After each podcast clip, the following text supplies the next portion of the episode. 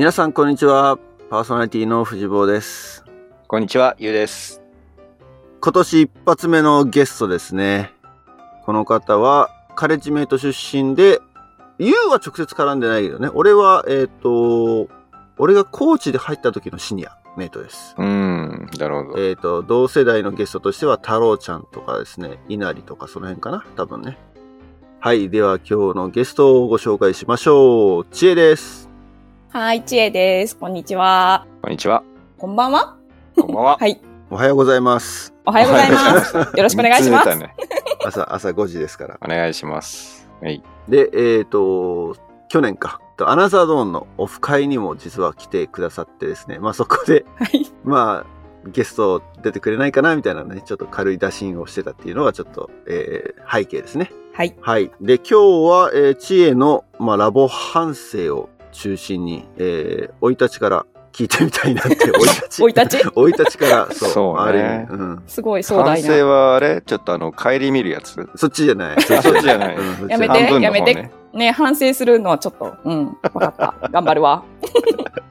ということで、よろしくお願いします。よろしくお願いします。ラボ的自己紹介をもししてもらうとしたらどうなのかな？ラボ的な自己紹介をするとすれば、えっと、何々支部、何々パーティーみたいな。はいえっ出身のと、最後？最最後は、東京支部？えちょっと待って。最後じゃない、最後、最後。最後だよね最後最後は、東京支部の山崎パーティーです。山崎照代パーティーです。の。山崎照代パーティー、新宿の方？そうそうそう。だから、あの、太郎ちゃんと稲荷は同じパーティーなの、最後。うん、うん、うん。なるほど。大きいよね、山崎パーティーって。大きい、大きい。それも、なんか私が後々話すだろう、今日の回で話すだろうところに、こう、たどり着くんですけど、最初違うパーティーをちょっと見学しに行って、けど山パに出会ったみたいな感じでした。うーん。山パ。山パ、山崎パーティー、山パ。いや、なんかほら、里パとか山パとかみんな 略すよね。しがちだ。そうそうそう。山パ山パって言っても、うん山パって東京の文化がね、俺千葉であんま聞いたことないんだあけど。、そっか。俺もないな。あ、そっか。そうだ、パ3人とも違うことになるんだね。なんとかパって、パーティーをパで略したのは、俺も山パと里パぐらいしか知らんけど。確かにね。私、関西の時も、そうだね。関西の時はや略してなかったな。全然。異文化ですね。うん。で、でも出身は関西。はい。ね。出身は関西です。生まれも育ちも。そう、生まれも育ちも関西で、高校を卒業して、大学が東京だったので、その時に東京に来たって感じですね。あれもう終わり？え、えっと、えっと、あ、じゃあそこら辺から、そこら辺から言う？ら言う ?20 年。最速じゃないのこれ。早いね。早いね。うんごめんごめん。じゃあそこら辺のことから、ちょっとラボ的なね、振り返りっていうところでいくと、私は、えっと、姉と弟がいて、で、2歳ぐらいから、えっと、ラボに入会してってしてたみたいです。まあ、もちろん記憶ないけど。で、なんか、小学校の中学年ぐらいかなまでは、その同じパーティーで、なんか楽しく遊ぶみたいなイメージでずっと通ってたんだけど、まあ、その間、ずっと黒姫のキャンプにちっちゃい頃から行かしてもらってて、だから関西から参加だからいつも夜行バスとかにうんあ、夜行バスなんだ。そうそうそうそう。だからお兄さんお姉さんとか、全然ね、初めて会うお兄さんお姉さんだけど、その人たちに連れてってもらったりとかしてて、なんか、パーティー自体がそんなに大きい子がいなかったんだよね。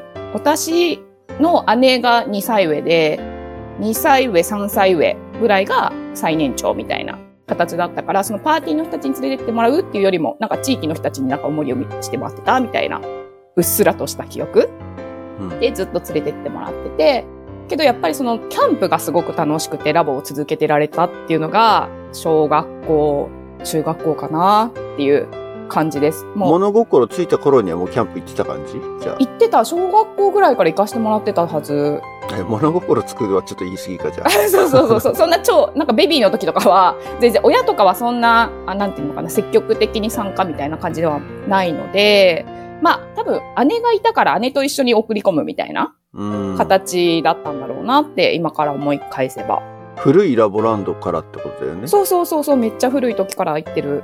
だからなんか、その時が、もうなんかとにかく楽しくって、その、あの3泊4日とかで作り上げられるあのファミリー感うんがなんか、すごいなって毎回感動しながらこう帰っていってて、で、なんか私、それこそこの出演が決まってから、早回しで、あの、過去の回、アナザードーンの過去の回とか聞いてて、ちょうどベルちゃんかな、お、うんエルちゃん。そうそう、ベルちゃんの回を聞いた時に、なんかあの子も、あの子とか言っちゃってごめんなさいね。あの方も、あの、ずっとなんかちっちゃい時、結構なんか暗かったみたいなエピソードを言ってたと思うんだけど、なんか私も、そのラボのキャンプってすごい盛り上がれるけど、その学校での自分っていうのが、なんか、あんまりすごく気の合う友達が見つからなくって、結構おとなしめなグループだったんだよね。あ、そうなの？そうそうそうそう、小学校の時ね。それで、キャンプ好き？びっくりだよそうそうそう、キャンプはすごい好きだったの。はそう。で、キャンプの、もう本当になんか、うわーってあの、3泊4日がもうすごい楽しくって、なんでだろうと。多分、4、5年生かなの時に、もうも、もやもや感がたまらなくて。なんでキャンプではあんないっぱい友達ができるのに、学校の友達こんな毎日会っててもなんかうまくいかないんだろうみたいな形で、ずっと悩んでて、あまあ、ある時、その学校の友達とも、なんかある会話がきっかけで、なんかちょっとうまくいき始めたみたいなのがこうあったんだけど、なんか、そういうきっかけにもなったそのラボキャンプのところは、すごくやっぱ自分の人格形成のところでも、あれがその活動やってなかったら、そういう楽しいことも分かんなかったら、比較もしなかっただろうし、やっぱそこら辺は一番最初にラボってやっぱりいいなって思ったところだったなっていうのをすごく、なんか今回ね、この出演をもらって振り返った時に、それがやっぱり一番自分にとっては原体験というか、最初の体験だったなって思いました。だからなんかその時に、やっぱりいつかこういうシニアメイトとかやってみたいなって思ったりとか、なんかその全然違う、黒姫だからいろんな地方から来るじゃない？なんかうん南は沖縄とかさ、北は北海道から。そういう方々と話せるのもすごい楽しかったし、なんかそこら辺はすごく黒姫をずっとチョイスしたけど、なんかすごい良かったなって思ってます。え、キャンプは、うん俺最初行った時結構アウェーっていうかさ、ああ、はいはいはいはい。全然もうのっけから行けちゃった感じ。その、キャンプってういう。ん。なんか多分シニアメイト良かったんだろうね。シニアメイトが多分うまいこと入れてくれたんだと思う。ただ、私はその何回もキャンプを行くことで、関西の、関西ってまとめちゃちょっとみんなに失礼かもしれないけど、私の周りのラボへの関わり方と関東とか中部の人たちのラボへの関わり方って違うんだなっていうのをすごい感じてました。なんえ、どう違うの？か、うん。あの、多分ね、みんなは当たり前になってるのかもしれないけど、例えばじゃあテーマ活動をやりますと。あの、その、なんていうの、地区の発表会とか。なそういう時ってさ、あの、ラボっ子がさ、テープ係とかしてた？ラボコ先生じゃなくてあーテューター。あ、テューターがやってた？うちはテューターだったな。じゃあよかった。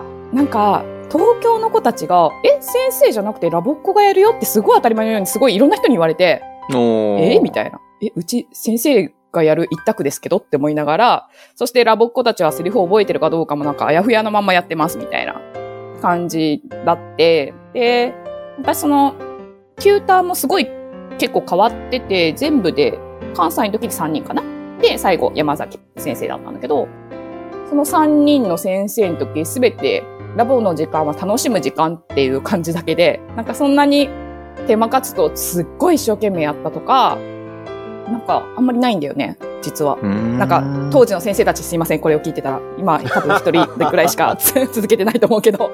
そうそう。けどなんか、よく親ってこれに払ってくれてるよねって話をしたりとか、すごいその当時の子たちとはしてたけど、で、まあけど、中学生になるにつれて、あの、地区の活動とか、あと、その中2の時にはホームステイ化してもらったから、その時の事前活動とかで、ちょっとパーティー、自分のパーティー外の人たちとも話すようになって、あ、他のパーティーこういう風にやってるんだっていうのも、なんかよりキャンプの時よりも関西でもこんな感じなんだとか分かってきたりとか、同世代の友達が増えてとかいうのでも、またそこでもちょっと楽しみが加わって、で、ホームステイに行きましたと。で、ホームステイの時は、なんか過去の回でも藤坊というすごく言ってたけど、なんか私もそんなぴったりのホストファミリーじゃなかったんだよね。なんか、ホストは一応私の3個下かなの女の子で、で、一応同い年の男の子がいます。で、一応お姉ちゃんいるけど、お姉ちゃんちょっと年離れてるから別の家に住んでますみたいな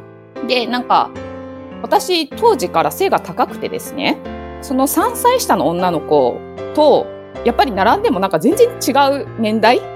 で、だからやっぱ話もちょっと合わなかったりとかもして、お母さんとよく話すみたいな感じで、で、男の子はちょうどなんか思春期もあって、そんなにも喋らない子でみたいな感じで、なんかちょっと、もやもやしたところもあったけど、お母さんがすごい人たちだったから、なんかすごいその人たちと話したりとか、まあちょっと話も合わないけど、その3歳下の子と、その友達たちと遊んだりとかして、まあまあ、なんかちょっと苦労しながらも、そしてそんなに英語も喋れないけど、楽しい1ヶ月でした、みたいな感じだったのよ。うん。だからなんかそれまでにやっぱり2歳からなんとなく楽しませてやってもらったこうラボの活動とかでなんとなく国際交流という言葉というかその活動が近く感じてたこともありでお姉ちゃんがその自分より2年前に行ってたしだからこんな感じなのかなみたいな軽い感じで終わってでまあその後にまあ中学卒業してって私ずっと小中高一貫校なんですけどそして言うならば大学も同じなんですけど。あの、そうなの？小中高だけじゃなくて、そうなんです。大まで？そして女子校なんですけどっていう女。子校なの？さ、しかも。そうそうそうそう。だからそういうのもあって、親は多分いろんなコミュニティに属した方がいいかなみたいな形でラボにも入れてくれて、まあそんなね、2歳から入れてるからあれだけど、なんかそういうのもあって、ずっと続けさせてくれてたのはあったかなとは思うけど、まあまあそれで高校の時に、ちっちゃい頃から行ってるキャンプのシニアメイト一回やってみたいなと思って、挑戦したのが高2の冬。で、フジポーと、その、め見事ね、黒姫で会いまして、みたいな。で、まあその、キャンプは、まあ、つつがなく終わったはず。あんまり記憶がないけど、楽しく終わった。キャンプは、うん。藤原カレッジのキャンプ。そうそうそうそうそう。はいはい軽井沢ちゃうな。黒姫、黒姫。あ黒姫か。あ、あそう、軽井沢の時もあったけど、私がシニアしたのは黒姫。そうだよね。試運動覚えてるもんな。あの、事前、なんつうの、キャンプ前の、そうね、あったよね。うん、時に集まったのは覚えてて、太郎もあの時一緒だったよね。いや、そうだと思うのよ。私ね、太郎の会を聞きながら、そこどこだっけっていうところをすごく思ったのが、太郎とは実はその前のキャンプで、キャンパーで同じだったのね。でで、多分、そのシニアの時にもあったんだろうね、きっと。うん。いや、一緒だったと思うな。そうだよね。で、ちょうど私の相方が、あの、一世で、で、太郎と同じ、その時は太郎が坪井パーティーだったのかなどっちかなだから山パではなかったのかもしれないけど、一世とも仲良くってみたいな話で、なんか話したような覚えもある。そうね。そうだ、そうだ。思い出してる。だんだんだんだんこう思い出してた。キャンプの時の様子を。ウィンターね。ウィンターだよね。初めてのシニア、ウィンター、ウィンターだったね。だからなんかあそこら辺で、まあ、実際やってみるとこんな感じなんだなって思いながらも、すごいね、けど一緒にこう、頑張ってやってくれてる子だったから、全然そんななんか、何もなかったかな別に喧嘩とかもなかったはずだし、っていう感じ。一緒に入ってそう。だからステートコーチだったのよ。これが。そうだ、そうだ、そうだ。そうそうそうそう。うんうんうんで、知恵と一世の、そう、ステート、なんもステートが何だったかちょっと覚えてないけど、そう、私も覚えてないけど、そうだよね。何だから。コミュニケーションあったんだよね。そうそう。一緒だったのが、フォックスが一緒だったかな。おお、ヒロシ、宝ヒロシ。うん。名前があってそう、入村、一緒にしてた、入ってたキャンプに入ってたコーチはよく覚えてて、うん。そう、フォックスと、文ちゃんと、おお、文鎮まゆと、あ、文ちゃんって名前の人いた。う。うんん。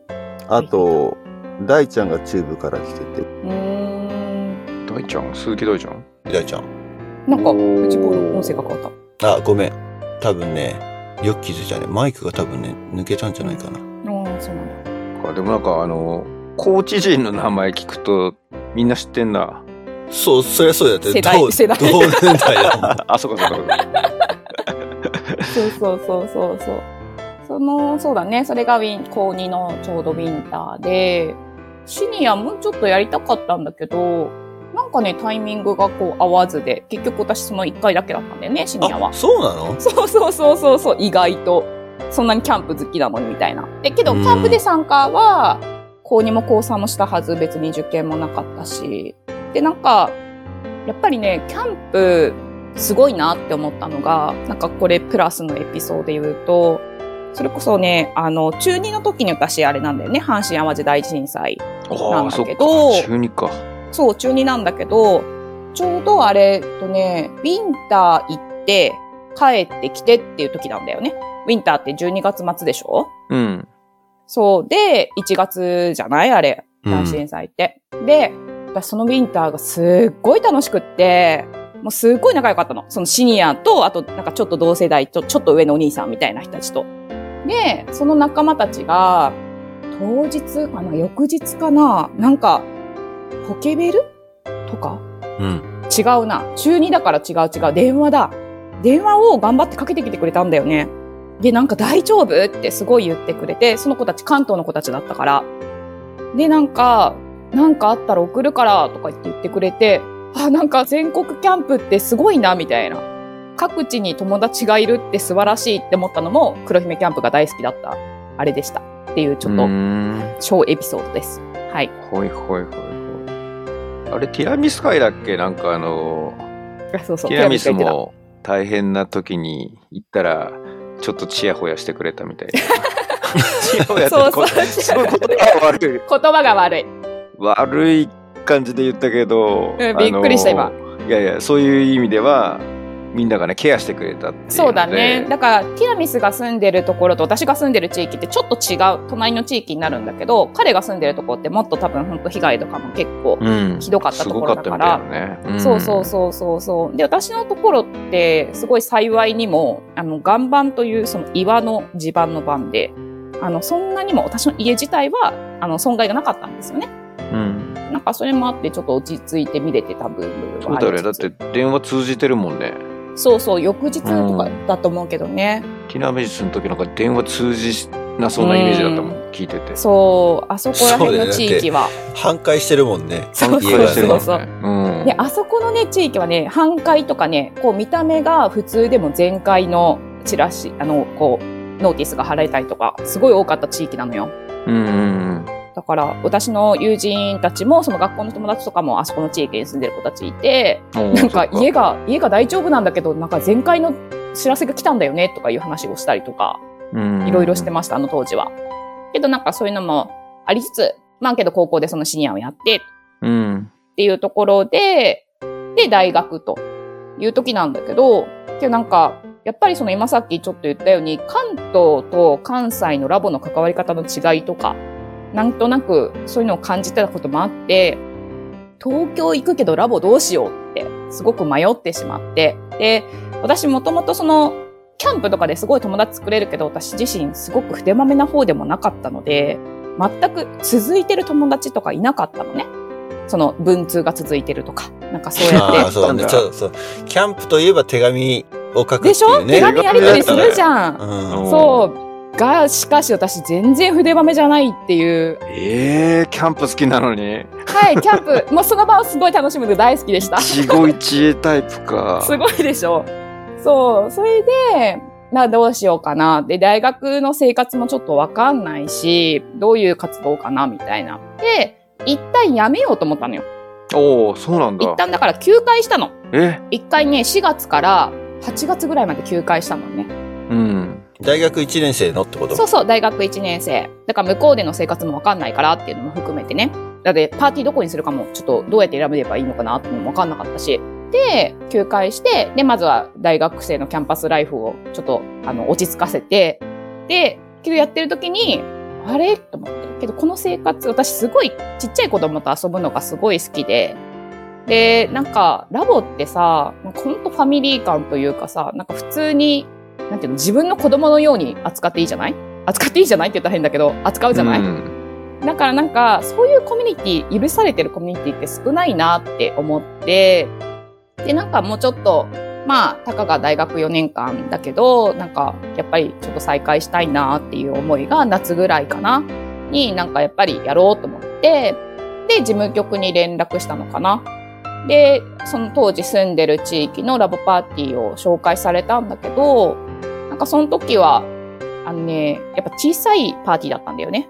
だから大学生がいなくって、で、ん？と思って。これはちょっと私にとってはハードルが高いぞと。新天地東京で、ちょっと他の大学生活動とか見てみたいし、みたいな。って思って、一回見学しに行ったけど、やめて、もう一回事務局連絡して、いや、ちょっと大学生が多いとこがいいですと。で、お伝えしたら、ヤマパを紹介してもらって、で、行ったら、まあびっくり、太郎ちゃんがいるわけですよ。はいはいはい。そこで そこで再会か。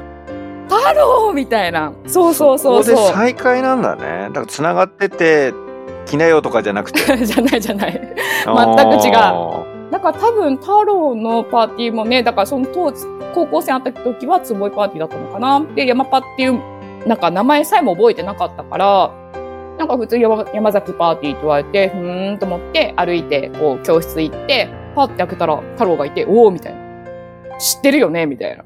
私キャンプ一緒だったねみたいな話をなって、そっからが面白いのが、話をしてると、なんかちょっと見知ってるあ名前とか出てくるわけよ。で、えと思って、なんか、え、じゃあ何々って私キャンプ一緒だったかもしれんみたいな話になって、そしたらパーティー後にじゃあの、なんか一緒にちょっとお茶できるかもって言って、会う人会う人、あれキャンプ一緒だったよねみたいな話になって、で、一世も、その時は休会してたけど一緒のパーティーだって言われて、えみたいな、私シニア一緒でしたみたいな。なんかそんな出会いがあって、あ、じゃあなんかこんなにいっぱい大学生いるなら山崎パーティーにしようと思って始めたのが大学1年の秋かな。そう。で、その時に多分カレッジも太郎がやってたから、その、じゃあ見に行くわって言って、多分に秋から入ったんじゃないかな。なんとなく。ちょっとね、そこら辺の記憶がなんかすごく曖昧なんだけど、多分一緒に始めてたんだと思うわ。で、大学2年になった時に多分一世とかもカレッジやるみたいになってっていうところで、私たちの同い年？カレッジの木は別として、同い年の子たちがすごい多かったのよ、あの当時。うん。もう、ユージとかもそうだしね。おお風間裕二。そうそうそうそうそう。で、ふみとかもそうだし、かよもそうだし、もう本当に、あの、同い年組が多くって、まあ楽しく、もう日々、本当に大学行って、カレッジの活動して、また次、大学行ってみたいな、本当になんか泊まりがけでいろいろ話してることもあったし、とかいう、結構濃い感じの生活が始まったかな、その時は。シエたちがメインの時、まだギリギリ俺とかユウとかが遊びに行ってたんだよね。そうそうそうそうそう。だからなんかその時にも最後な気がするんだよ、でも。あ、うん本当に、あの、だから、フジボーはそのキャンプの時知ってて、おフジボーみたいな話になったけど、ユウは多分知らなくって、誰だよ、いやいや、こいつ知らんかったやん。そうそう。いや、いやいや、誰だよじゃなくて、いやいやいや、いるんやなってなったけど、いや、ほら、あんまり接点がないから、接点がある人で喋ってるからさ、どう、どうカットインしていいかもわからないし、みたいな感じだったと思う、その当時は。確かに。でしょ？あ、けどこういう感じの人たちだったんだなっていうのを、そのみんなのコミュニケーションの感じを見て、なんか察してた。察してたんだね。そうそう、二人、二人結構厳しかったんだなっていうのを察してた。厳しかった？えー一緒に活動してないよ。だって、あ、そうなんだ。してないよね。その世代は。だって俺が大学生の時の高校生でしょ？違う違う違う違う。だから、あれだよ。ゆっことか。あゆっことかあ、知ってるでしょ上うーん。。そううん。納得いってないね、藤坊ね。うん。ね、ゆっことか、ゆっことか、京子とかが多分私が大学1年の秋に入ってた時にいるでしょ？ああそうそうそうそうそうそう。で、その時になんか、こう、いや、あの時こうだったよねとか、昔の話をしてると、あ、そんなに、あ、大変だったんですね、みたいな話をしてたよ。なんかこういう風に言うと俺がすごいなんか、厳しくしてたみたいに聞こえるけど、決してそういうわけではない。そうだよね、そうだよね。違う違う違う。は厳しかったんじゃないかな、やっぱり。俺が多分ほら、ね、和やかにしたけど、藤坊が多分切いれて面白い。俺だって大学4年生の時は、まあ、ラボの中で結構いろいろ手出してたから、カレッジのウェイトをあんま大きくしてなかったんだよね。あで、ゆっことかが行った時は、もうその状態だって気がすんだな。ああ、なるほど。だからもう彼らの世代で作り上げたカルチャーの中での話な気がする。うーん。俺は結構もうオブザーバー的なポジションにいた気がする。その時は。なるほどね。。なるほどね。いやすごい今責任転嫁したよね。ちゃんすごい言ってる。と検証しないと、ちょっと。反論。怖い怖い。怖い怖いそう怖い怖い予防だ、その時ね、呼ぼう呼ぼう本当にど。うだったのか。京子とかゆっことか呼んで、みたいな。そう、ふみえとかね。京子とかゆっことか、ふ、ふみえも一緒？そこら辺が。だからその上の代、私より。が上になるのか。そう、だからか、1個上なのか2個上なのかがちょっとそそこら辺がアバウトだけど、だからトールとかも一緒に、だから1年目は活動してるかな。しかもトールも私、キャンパー時代一緒だった時もあるし。ああ、そう。なるほど。そうそうそう。キャンプだから行き過ぎて、なんか濃いメンバー、ね、結果的うんに大学まで残ってんのって濃いメンバーじゃないですか。うんあ、意外と知ってるみたいな。ヒポも一緒の世代？あ、ヒポが、そう、私より1個下か2個下かみたいな感じ。1個下かな ?1 個下だと思うな。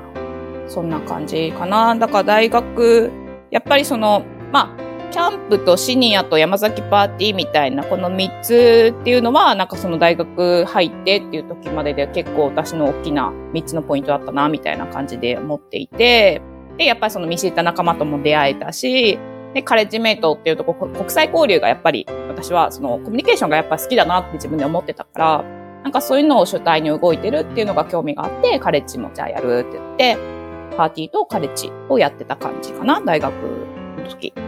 大学もその今さっき言ったように私ずっとこう同じ系統の学校で来てるから、なんだろうな。まあ大学の活動もいろいろやってたんだよね。で、それプラスサークルの活動とかもやってたから、その時間の調整とかはいろいろあったけど、けどやっぱりこのラボのファミリー間の男女の壁を越えた友情的なものとかっていうのはなんかすごい楽しいなと思って、ずっとやってて、で、大学2年の終わりに中国交流行ったんだよね。あの、馬場ちゃんの回でも言ってたけど。そう。で、だからその当時、カレッジメイトをやってた子、数人、馬場ちゃんとか、と、あと、ふみとかよかな？と、あと、アスカもかなっていうので、おーアスカ。そう、アスカも、ごめん、私誰か抜けてたら本当ごめんっていう感じだけど、って言って、で、関西から、あの、平光、えっと、平光？おー。と、当時はポールというあだ名だったんですけど、ポール、あれ、その、そうそうそう。そうそうそうそう。で、一緒で、みたいなんで、行ったんだけど、またこの中国交流がですね、すごく後々私には大きなきっかけとなるもので、この中国交流って北京が2泊かな？で、大連が2泊か3泊。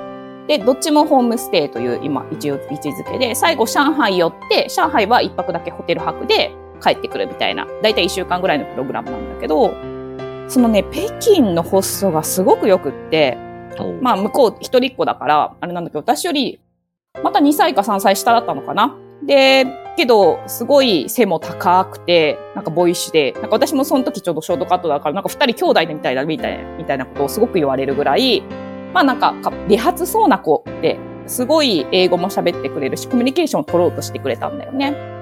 で、そのお母さんたちもすごくいい人たちで、もうすごい楽しかったの。なんか、その片言の、まあそんなに英語も私超得意とかではなかったから、まあその英語と、で、あと漢字を書いて筆談とかでコミュニケーション取ってみたいな。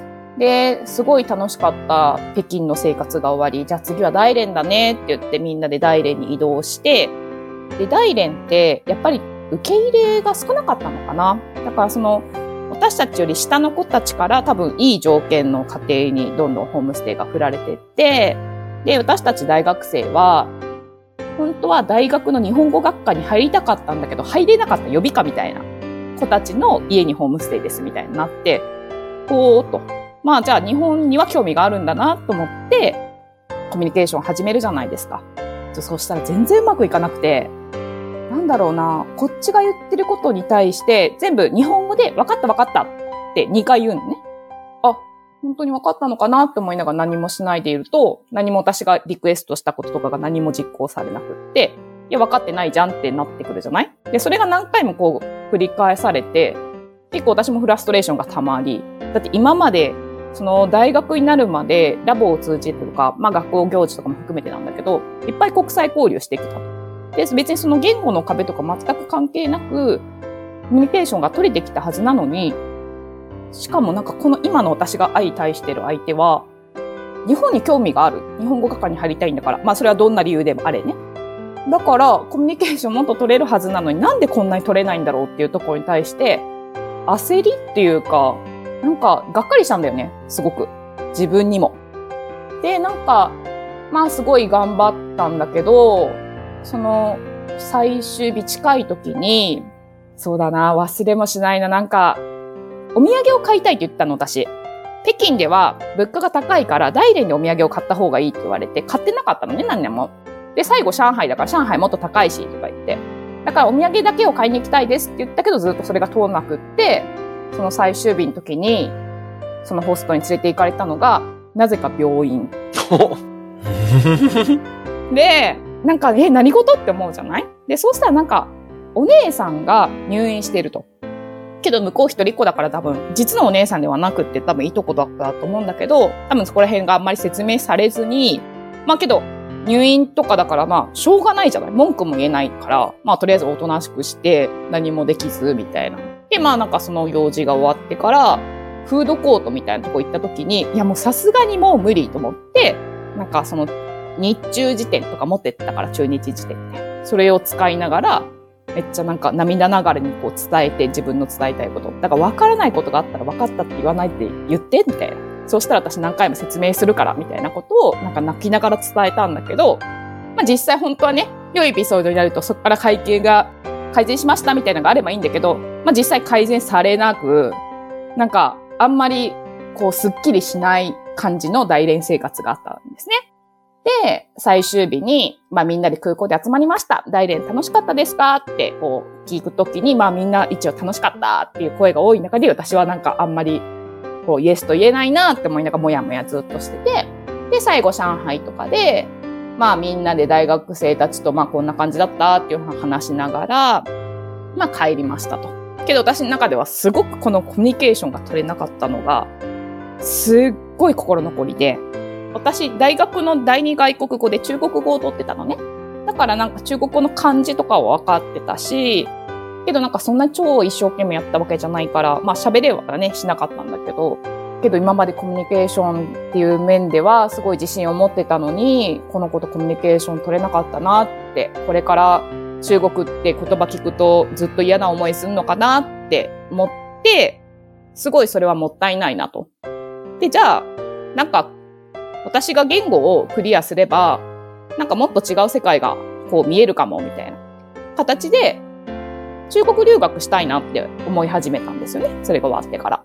で、大学、だから2年の終わり行ってるから次大学3年生です。っていう時に、とはいえ、私学校の行事もやってて、ちょうど大学3年ってその運営する年なんだよね。で、それでめちゃめちゃ忙しくて、で、カレッジもあったし、で、バタバタしてるうちにもあっという間に夏、秋とかで増えていくわけですよ。あれ？みたいな。けど、このまま卒業するとやばいみたいな。就職してから海外にね、生活するするのって難しいし、大学卒業して1年行くと新卒扱いじゃなくなるしとか、いうのもいろいろあって、結局、いろいろやりながらも情報を集めて、それこそ国際交流村とかがあったのかな。まあ、それが終わってから2月から中国に無事に留学しますっていうのをしました。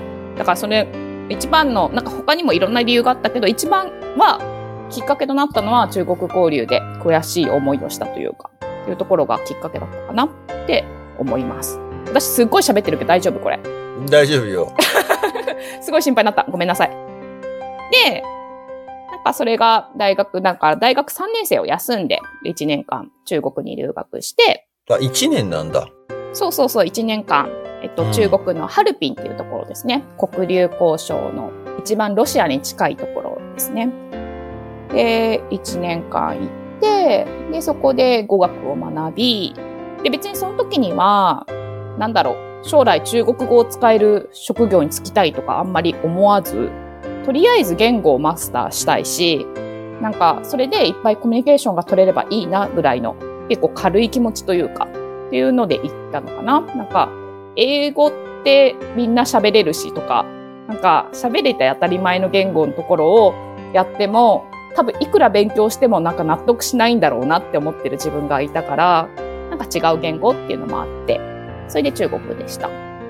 で、行って帰ってきて、でも、次3年生、4年生が始まる時に帰ってくるじゃない？で、就職活動になっていくっていう流れに、こう、なっていくんですけど。で、まあ、無事に、最後の1年もラボやって、ラボ卒業したかな？っていう感じで、すごくそこら辺は、なんかその中国交流にみんなで行こうぜってなってなかったら中国留学もなかったし、なんかそこはすごく大きかったなって振り返っても思うし、その後にラボを今回ね、振り返っててってなってくると、まあ最後になんか何個かこうポイントがあって、最後のポイントというかは、ちっちゃい頃から、あの、大きな舞台とか、まあその舞台って大小あるけど、まあいろんな発表会出させてもらって、私、高校生ぐらいまでは本当にちょい役とかナレーターぐらいしかやってなかったんだけど、うーん、いつからかな？あ、違うな、高校生活動からかな？なんか主役をやってみたりとかっていうのをなんかこうやり出して、すごく私、物覚えがですね、そんなに短期記憶なんですよね。だから今私セリフ言ってって言ったら全然言えないんですけど、当時は一生懸命覚えて、なんかあの長いね、舞台をやってっていうところの達成感？で、あの舞台から見た客席とか、そういうのってなかなかこういうお稽古をしてないと経験できないなって思ってて、なんかその、やっぱり一つのことをやり遂げるためにみんなで努力して、なおかつそのなんか達成感をみんなで味わえるみたいなところっていうのは、やっぱり自分の好きな活動の一つだなっていうところは、すごく思って、その後、いろんな人とコミュニケーションを取ったりとか、私、その後、いろんな仕事してるんですけど、その中で、イベントであったりとか、そういう作り上げる楽しさみたいなっていうのは、ラボでも感じたし、舞台に立ってる人が大変だなっていうのは、今、趣味では、あの、いろんな舞台を見るのが趣味なんですけど、なんかそういう時とかに、いろんなスタッフ側の気持ちで見てみたり、出演者の側の気持ちで見てみたりっていう楽しみ方ができるのは、あ、なんかラボ楽しかったなーって思い出すきっかけになってます。っていう感じです。長くなりましたが。喋ったね。もう溢れ出てたよ。喋ってた。だからラボ、だって半生だから。私の今の半分が全部詰まってますからね。意外と俺知らなかったのは中国交流ってそんな一つ一つの過程短いんだっていう。短いの、そうそうそう。一週間で参加者も回るって。ね、2泊3日だとだってキャンプより1日短いよね短いよ。短いよねその中で、さっき言ったそのね、コミュニケーション取れなかったっていう部分に関しても、それが2泊3日の間に起きたわけでしょ？そうそうそうそうそう。うん。すごかったわ、本当に。だから大連は、だからその子の家だったから、その子以外いないのよ。ファミリーが。うん。だから余計にもう他の人とコミュニケーション取れましたみたいなのもあんまなくて。だからなんか閉ざされたコミュニティだよね。すごい。それは、これがなんか他の子じゃなくてよかったっていうのも思ったけど、同時では。まあ、苦労したんじゃないかな、ホストファミリーを見つけるのが。中国もともと難しいからね。外国人のホームステイみたいなんて。すごいね、その、だいぶそのインパクトで人生変えてるよね。変えたね、本当に。いや、なんか悔しいなと思って。これから中国っていう旅に、私なんか中国、なんか北京は楽しかったけど大連つまんなかったんだよね。で終わるのがすごい悔しいなって思ったの。うんこの後のなんか人生長いのに。そこがすごい衝撃だったな。でもその悔しさで1年行くってすごいね。留学はどういう基準で選んだの？なんかまずは1年間のやつを探したの。えっとね、大学の選び方は、やっぱ中国、その当時の、やっぱ情報ってなかなか少なくて、うん。まあ留学エージェントの大手のところとかにも、なんかこう幅広くとりあえずき一回聞いて、で、最終的には結構こう、なんていうのか、小規模のエージェントのところに頼んだんだけど、なんかね、やっぱり、ま、なら、学ぶからには、綺麗な言語を学びたいと思ったのね。うん。で、綺麗な言語。なおかつ、留学でしか行けないような場所がいいと思ってて。で、だから私最初から北京と上海は省いてたんだよね。なんか、ど、いつでも行けそうっていうのと、治安の面を感じて、考えても、同じ金額を払っても、多分地方の方が安全な生活を送れるって思って、なんか北京と上海はなんか高い割に多分そんな、なんか、なんていうのかな。まあ都会だし、なんか困るんじゃないかなと思って、っていうそういうのも含めてってやると、東北地方で、その長春かな？長春と、えっと、最後ハルピンで迷ってて、で、なんか、長春出身の人とたまたま会う機会があって、この二つで迷ってるんですよねって、どっち、なんかいいとこありますかって聞いたら、なんか私、絶対長春の方が来ると思ったわけよ。ね、長春、だって出身の人に聞いてるから。そうしたらその人が意外にも、ハルピンがいいんじゃないって言ってきて、え？みたいな。え、中国人のあなたがそう言うならばみたいな。っていうので、もうそこの一言ですね。あじゃあ、ハルピンにします、みたいな。アナウンサーを結構、あの、輩出している大きな大学だったんだけど、うんうんそういうのも含めて、結果的にもすごい良かったなと思ってます、今でも。えー、ちょっと質問していい？はい、どうぞ。いや、あの、今、僕あの、親の立場からの質どう問していい？ぞどうぞ。どうぞどうぞ。いや、お子さん3人いて、はい。私立通わせてラボでキャンプ行きたい放題って、本当にそうです。本当にそうです。すごいよね、ご両親。ね本当に、本当に思ってたよ。本当に感謝って思ってた。ちなみにこの中国の留学は自分で出したの？あノーコメントで。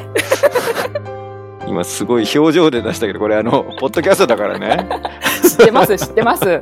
ノンバーバルコミュニケーション伝わんないからさ。うん。そうですね。お世話になりました。本当に。はい。そうなの両親ね。いや、すごいなと思って。そうですね。本当に感謝でしかないですよね。いやー兄弟は同じようにラボ続けてたの？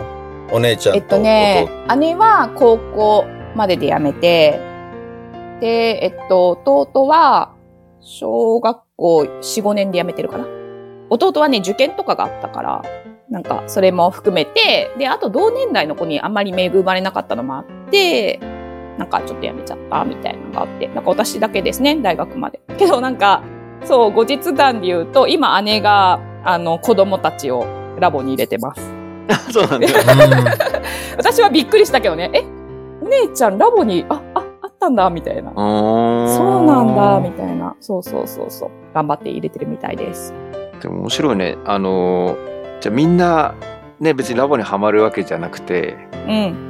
たまたまその、チーにとったらそのラボが居場所だったりね、なんかいろんなものを影響を受けたりっていうところそうだね。一番はキャンプだったね、うん最初は。うんうんで決してだから親がこうしなさいしなさいじゃないってことだよね。一回も言われたことない。うん、そういう感じだよね。そう、一回も言われたことがなくって、逆に本当に高校生ぐらいの時には、私これ、これ聞いてるリスナーさんたちに伝えていいのかっていうところがすごい迷うぐらい、毎回言っては、ダベって終わってた。何もやらずに。ソングバードもテーマ活動もやらずに、時間を過ぎてた。本当にそんな活動しかしてなくって、なんか先生も若干ないがしろにするような事件もあれば、本当にすいません、当時の先生。本当にすいませんでした。けど、頑張りました、私、大学まで。はい。いやーでもすごいそのやっぱりパーティーってねそのいろんなカラーがあってでなんかをしなきゃいけないっていううんうんうん。ね、なんとか要領にラボの要項に従い必ずそうね。30分はてあなんていうの？うんソングバードをやり1時間はテーマ活動をやってくださいみたいな 感じじゃなくてほんとフリースタイルだよねそれぞれの本当にそう。パーティーによっフてねリースタイル。だから、多分過去の回とかでもね、いろいろみんな言ってたと思うんだけど、どのパーティーと出会うかって、やっぱりラボとの関わり方が違うんじゃないっていうところってすごい私も聞きながら、そうそうってすごい思ってて、だからなんかその関西の時のサンパーティーは、すごく自由にさせてくれたんだよね。そのラボっ子たちの意思を組んで。私はそれでよくって。で、なんかパーティーの時間はなんかみんなでグダグダしてるけど、まあ一応発表会っていう区切りの時には、まあそれなりに一生懸命やるわけですよ。セリフを覚えて。まあ途中なんかいろんなこう程度差はあったけど。それプラス私は地域の活動とか出てたから、そこでちょっとラボ的要素をちょっとそこの活動で仕入れるみたいな。で、キャンプ行ってキャンソンとかを仕入れるとか、いうのができたから別にパーティーの活動に何ができなくてもいいみたいな 感じだったかな。いやそうさっきのエピソード聞いてて思ったんだけどうん。なんか僕自身もそのラボパーティーのその最初最初じゃないやえっといた小学校の時にいたパーティーが自分もしくはそのちょっと下ぐらいはいたけどちょうど間が抜けたんだよねそうであの さっきのほら大学生がいたりとか縦長なパーティーって俺から見たら、なんかもうエリートパーティーだったのよ。わかるわかる。エリートパーティーだよね。そんな全ての年代がいるとかで。そう。で、上が結構いろんなことを教えてくれるみたいな。だからテーマ活動っていうよりも、ソングパートで一番感じたかな。全然知らなかったそうの。思う、そう思う。ゴスペとかなんかそのいろんな、で、なんかみんなできてるじゃん。る。そうそうそうそう行。くと。そうやべえ、行くと落ちこぼれるっていうかさ、わかんねえみたいのがあったんだけど、え、パーティーでやんないのみたいな。教えてくれるじゃんみたいなのを聞いて、そうそう。この格差はやばいみたいな。わかるわかる。だから逆にあの、持ち帰ろうみたいな。あの、検討し状態でね。あの、検討し。持ち帰って検討し状態。検うんこの経典持ち帰って伝えなきゃみたいな。そうなんだよね。いうや、んそうなのよ。下の子たちにはそのね、思いをさせないようにみたいな。けどさ、それも結構難しくてさ、なんか、キャンプの時も、もそれごい、こうね、吸収して帰りますと。ただ、その時のも、なんかパーティーが夜のパーティーとかで、やっぱり自分より下の子がその時間帯にはいないとかっていうのも多かったから、そう、日々のパーティーで、じゃあ自分と同年代の子たちが、そんなに、だってキャンプ行きたいっていう意欲もないし、だから本当になんで来てるのっていう感じの状態のメンバーが多かったのね。うんだからなんか、けど別にそれをなんか奮い立たせてやるのって違うなって思ったの。なんかやりたいことをやればいいしっていうのも思ってたから、なんかそこら辺で、まあ、これはこの空間を楽しむっていうのを楽しんでた。うん。かな？なんか、だからキャンプの時行けば私は本当にみんなが歌って踊っていろいろやってんのを、ほー、ほーって思いながらついていくみたいな。っていう楽しみ方だったかな。やっぱりパーティー事情あるよね。だから同い年がこの東京来ていっぱいいたみたいなのもあここは自分でまあ掴み取ってたけどね、さっきのは。たまたまじゃないって言って。うんそうね。欲してた。やっぱり同世代大事だよね。だから自分が欲しいものを最後はね、そう。だから大学生の時はやっぱり、うん。そんなにも、なんていうのかな。多分中学、高校生までのパーティーって別に自分たちがずっと大体上の方の世代っていうところで来て育ったから、別にそれに対して、確かに周り見てると、そのお兄さんお姉さんがいてこうやって教えてもらえるのいいなって思った部分もあったけど、別にね、そこまでフラストレーションはなかったんだよね。ただ、大学の自分の生活とか考えた時には、やっぱ同世代がいる方が、やっぱさ、作り上げられたコミュニティに入るの結構しんどいじゃないですか。うん。で、私の勝手な偏見で言うと、関東の子たちって、地区とかパーティーとかをまたいですごい仲いいイメージだったわけ。ああ、仲いいね、確かに。そう、仲いいでしょ、うん結果的にだから、だからそこに入るのって、一人で扉をこじ開けるのって、かなりのエネルギーがいるから、そう、関西から来ましたって言っても。で、しかも私途中からだったしね。だからなんか、それも含めて、やっぱ同世代がいるのがいいって言ったら、たまたま太郎がいて、で一世も同じパーティーでとか、いろいろ知ってる人が実はなんか、たんもり出てきたみたいな感じでしたね。あれぶっちゃけあれだよね、大学生年代だと意外と上京組もそれなりにいるから、うんうんうんうん。コミュニティ的には結構簡単に受け入れてくれるっていうか。そうだね。ただ、私の代でカレッジやってて関西から来たのは私だけじゃないかな。あ、そう。私の周辺では。うん、実は。なんかそんな関西ネタで、あのカレッジメンバーと盛り上がった覚えがない。関西以外のエリアからもういやーいなかった？その、大学になって東京来ましたっていう。あんまり覚えてない？だ稲荷とかじゃない？稲荷とか。で、あと、そのパーティーにはいたよ。けど、うんカレッジとかまでやるメンバーは、みんな、なんか、千葉です、神奈川です、東京ですっていうのだったかも。あれ、上級組で思い出しちゃったあの、うん。ペリーが来たっていうね、あの、外国から、その、開港を 迫りに違うところから来たみたいので、うちの、まあ、早川パーティーって子供たちが行かせてるパーティーは、う んそう、生え抜きたちが、外から来た大学生に超ビビりまくってて、最初もう楽しいあの、楽しいあ。やられないように一生懸命、あの、防護するの？そう、竹槍持って、叩かなきゃみたいな感じで。かわいい、かわいい。めちゃめちゃいい人だったっていう。ああ、な、なるほどね。いいな、か黒わいいな、船ねそれ。。黒船。黒船が来たっつって。ビビるからね。外敵はね。いや、最初に行ったパーティーにして、だったら、まさに黒船だったかもしれないね。そうそう大学生がいなかったね。そう。確かに。だから、そこら辺はね、なんか本当になんか見学行っといてあれだけどって思いながら、うん、近い、その家から近いっていうよりは、別に大学生だからね。大体大学から動くじゃない？そうすると別に家の近くじゃなくてもいいっていうのもあったから、うん。全然違う地域だったかな。そのマッチング問題、むずいよねマッ。チング難しいね。ちょうどそれこそさやかの会？さやかが球体になってこういう苦労、苦労っていうか、こういうふうに会員さんにね、あの、集めてますって話を聞いて、そんな努力なんだっていうのを聞いてて思ったから、すごい、その断ったパーティーにすごいなんか、こう、あ、って思いながら、そう、って思ってたけど、大変だよね、やっぱ地域問題は。ううん。で、世代を揃えるとかね。なんかやっぱ同世代が2、3人いるのが一番やっぱ楽しいなって、今までやってては思うよね。チューターからしたらもうクエストだよね、それはね。ねねえ、ほんとクエストクエスト。本当に。出会いもあるしね。大変だよね。パーティー構築をどう攻略していくかみたいな。そうだね。確かに確かおに。ここで大学生入った？みたいなね。確かに。え、だってまずさ、ハードルはさ、あれだよね、積み立てをやるかどうかもあるわけでしょ？それもあるよね国際交流行きますかっていうところのね、あるあるちっちゃい頃から。いやー、すごいよね。いやでもそっかそう考えるとねそこでコロナなんて来た日にはみんなそれはいや、やっぱりほんとよ。心が壊れるよね壊れるよね。ここまでこう積み上げてきたのがそう、本当に。だからうちの姪っ子、だからその姉ちゃんの子供も、次が中学1年生なんだけど、だから国際交流がいつ行けるかみたいな話をしてたな、この間も。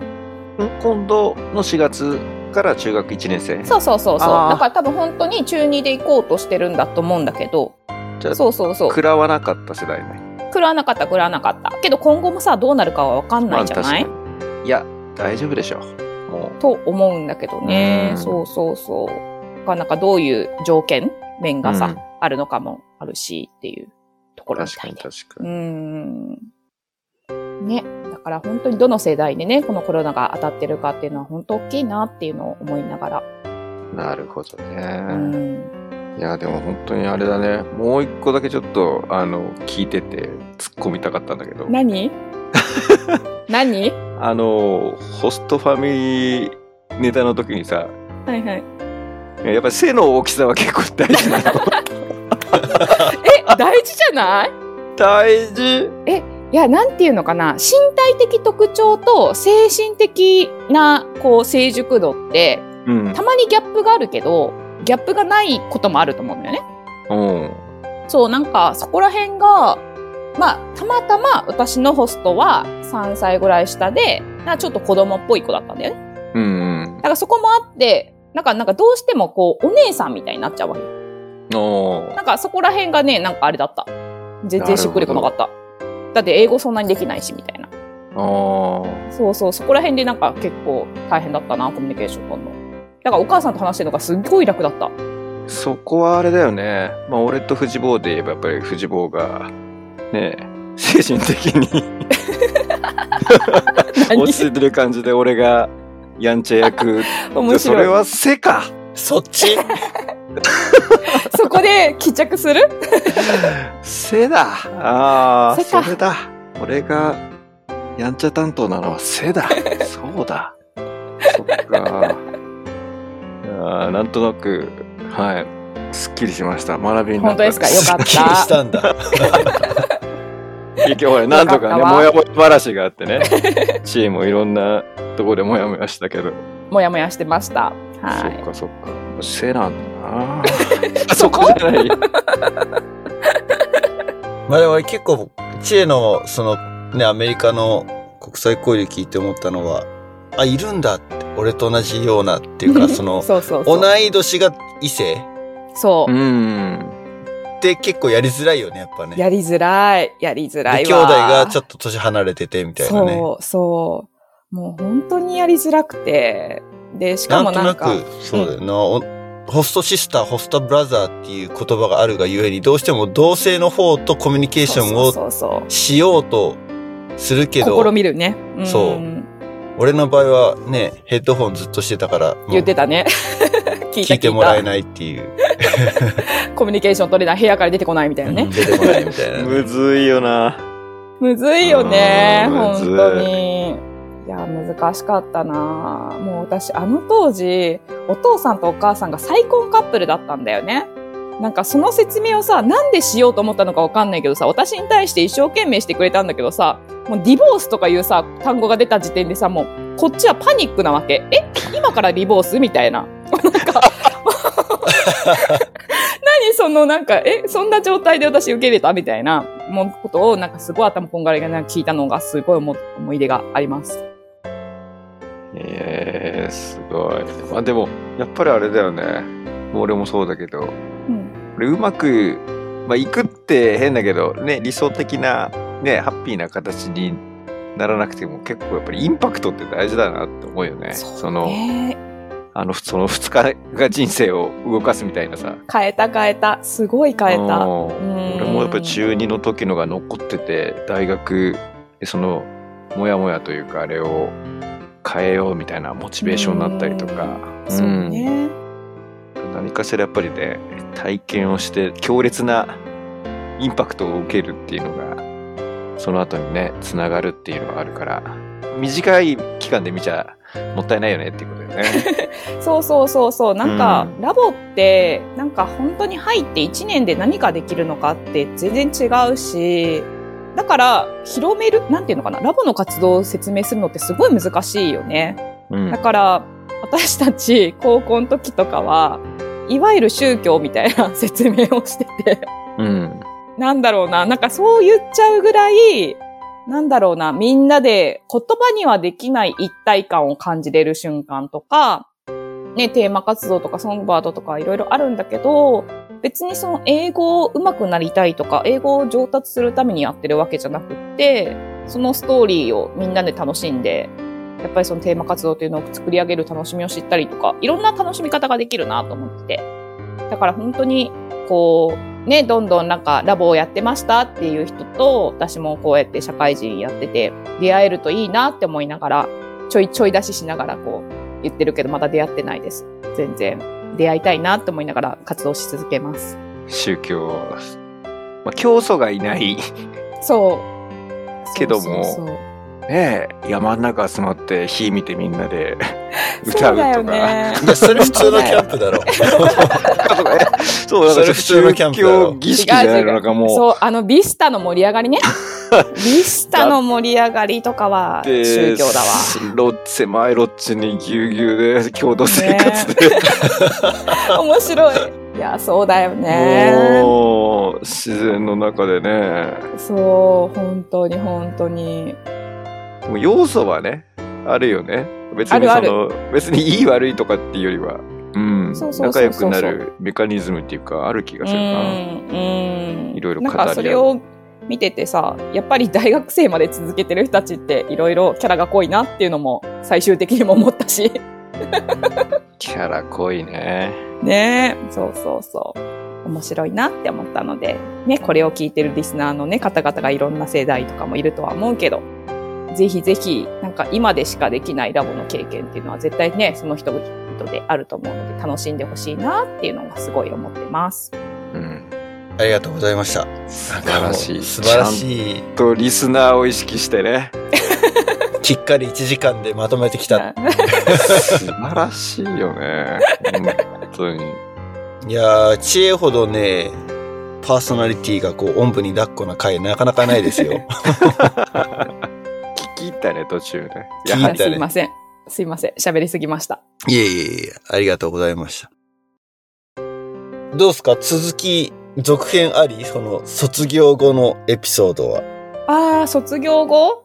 そう今のかな、ね仕事とか聞いてみたいよねその後どういうまあやっぱりどう生きてるかってところでね、うんあとこの経験が。まあ生きてないのかもしれんけど。いや あまあそこは。いやでもあのなんとなくあのね中国留学行くところまでがなんかちょっと頭出しっぽい感じがしてちょっと 楽しみだね聞いてみたいねキャリアじゃあ、続編、キャリア論、キャキャリア編ということで。キャリア変だねはい。キねャリ キャリア論じゃない。ロンじゃなかった編で、編で。はい。じゃあ次回もゲストお願いしてよろしいでしょうか？大丈夫です。よろしくお願いします。はい。よろしくお願いします。じゃあ楽しみですね。はい。楽しみアナザードの情報発信を Twitter、Facebook でやっています。ぜひ、like、フォローよろしくお願いします。サポーターコミュニティも用意しております。キャンプファイヤーコミュニティというところで、会員制の、サブスクリプションを用意しておりますので、ぜひそちらの方もチェックしてみてください。えー今日は、この後、久しぶりのアフターショーを撮ろうかなって思ってますのでね。えー単品で500円で買うこともできますので、この後の、え収録の雑談聞いてみたいという方はぜひ、キャンプファイヤーコミュニティの方もチェックしてみてください。ということで、今日のゲストは、知恵でした。ありがとうございました。ありがとうございましたあ。りがとうございました。それではリスナーの皆さんまた次回お楽しみに。ごきげんよう。バイバイ。ごきげんよう。バイバイ。バイバイ。